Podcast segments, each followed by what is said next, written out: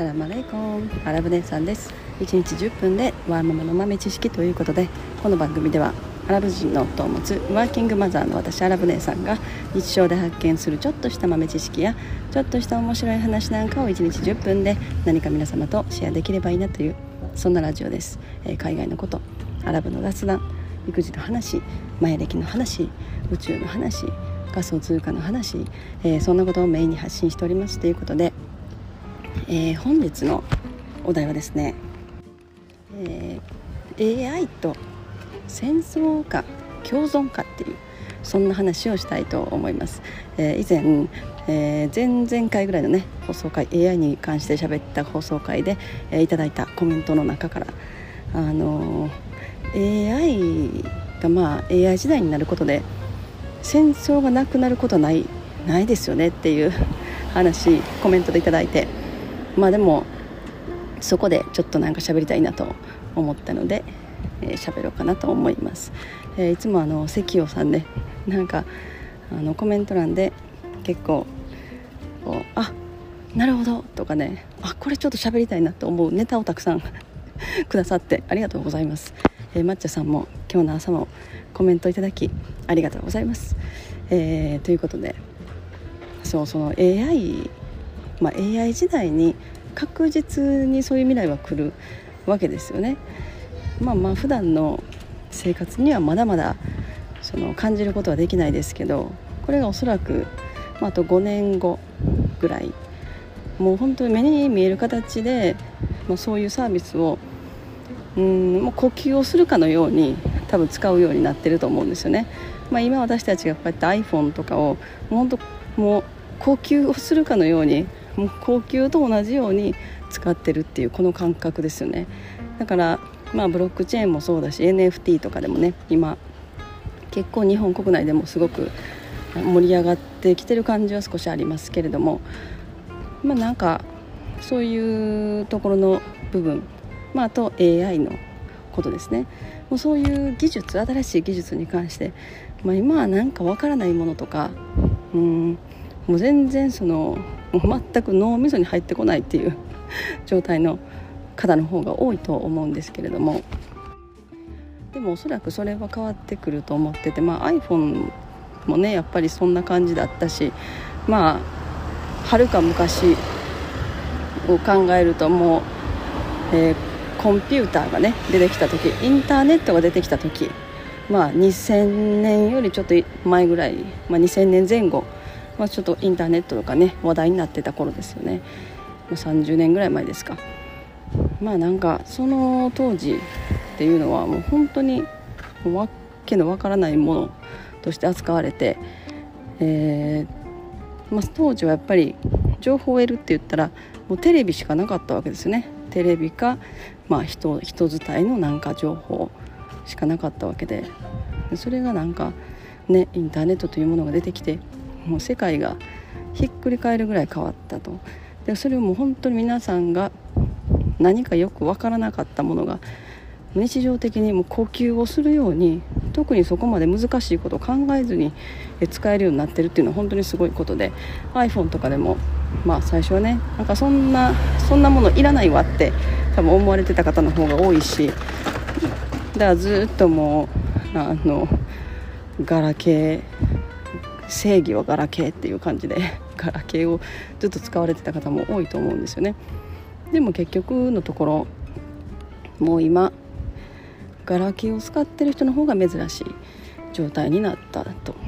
特にそこまでねまあもう年寄りとかなってきたらもう iPhone の操作がどうとかわからないとかねいまあ、未だにやっぱそういう風になってしまいますけれどもでもほとんどの人はこう直感的にっていうのかな。別に何も難しいこと考えずともこう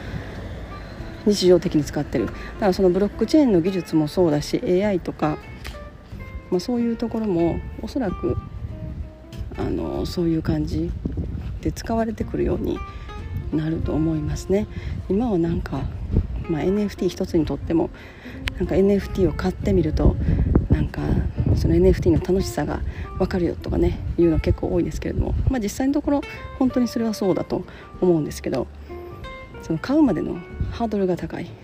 何をどうしていいのか何からやったらいいのかわからないみたいな方の方が多いと思うんですよね。でもそこもおそらくすごい変わってくると思いますね。どんな形で変わってるかくるかまだ私も想像できないんですけれども。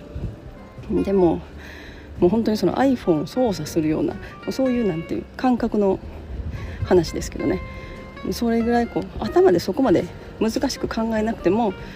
全部こうスムーズにできるようななんかものが出てきて、えー、日常的に気が付いたらもう全部そういう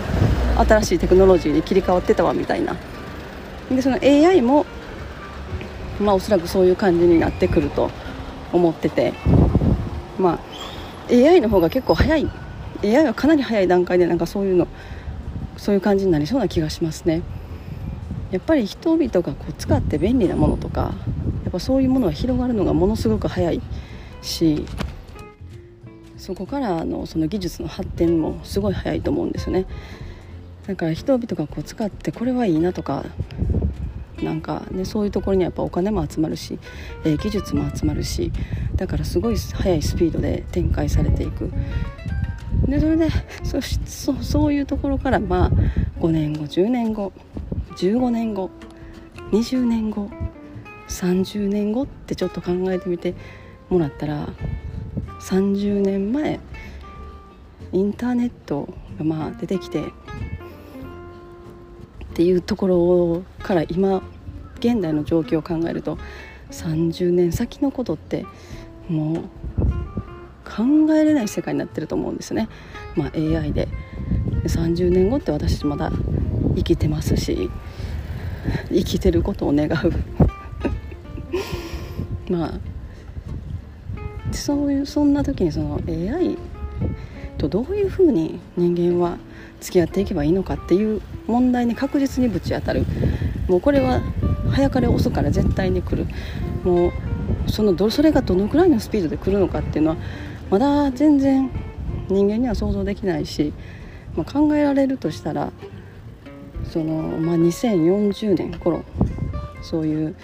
まあ、技術的得意点っていう、まあ、シンギュラリティっていうものが訪れるってねあの誰でした？カーツワイル博士でした。が言われてましたけれども、まあ、だからそういうところを考えても2040年もうすぐ20年も経たない。あと18年後。だからそんな時にその AI がまあその進化スピードがもうこう破する瞬間っていうのがこう出てくるとそうなるともう誰にも止められないと、まあ、博士は言ってたわけですね。そこで、まあ、人間がどう付き合っていけるのかもう悪い方向に行って戦争になるのか共存できるのかまあでもそれはおそらくまあそれも多分おそらく人間次第なところはある気はしますけどね。今はまだもうでも手遅れかもしれない。もう多分その人間の能力おそらく AI には勝てないし人間が自分たちで作り出したものによって滅ぼされる。それがその AI 戦争みたいなものになるのかもしれない。でもし共存できる世界って考えたらただ共存できるような世界って考えるとやっぱりもう AI 自体を本当にその人間と同じように扱うじゃないけれどもまあいわば AI ヒューマンみたいな ものですよね。もうそういう風にしていかないと結局のところやっぱ人間が排除される側になっちゃうんじゃないかなって思うんですよね。だから機械が機械それを機械と言っていいのかどうかももう定かではなくなるかもしれない。だからまあその AI が AI 自身、まあ、自分たちが一番こう良いというかまあなんていうのかなこう居場所居場所っていうのかな。こう居やすい場所。そういう場所にしていくはずなんですよね AI たちは。でそこで人間の立ち位置でどうなるのかなって。ただのなんか エネルギー共有源みたいな。映画の話ですけど人間が AI のエネルギー供給源になるみたいな。なんかねそんな映画ありましたよね。だからなんかそんな風になってし なってしまう未来もあればもう本当に最後の最後までもう AI と戦う戦争になるのか。なんか戦争になるとしたらもう本当あれですよね。完全にそのこう電力がつながってるところ、まあ、ネット環境ネットワーク環境、まあ、ワイヤレスもそうだし通信ですよね。もうそういう通信関連が完全にシャットアウトされたところで人間は潜んでそこでうまく AI と AI とどう戦うのかっていうね。もうなんかそんなもう本当映画の話ですよね。まあなんかそういう人々も出てくるんじゃないかなとかね。あとはそのまあ今今そういうまあ未来を先の先の先の未来までこうなんか予測してというか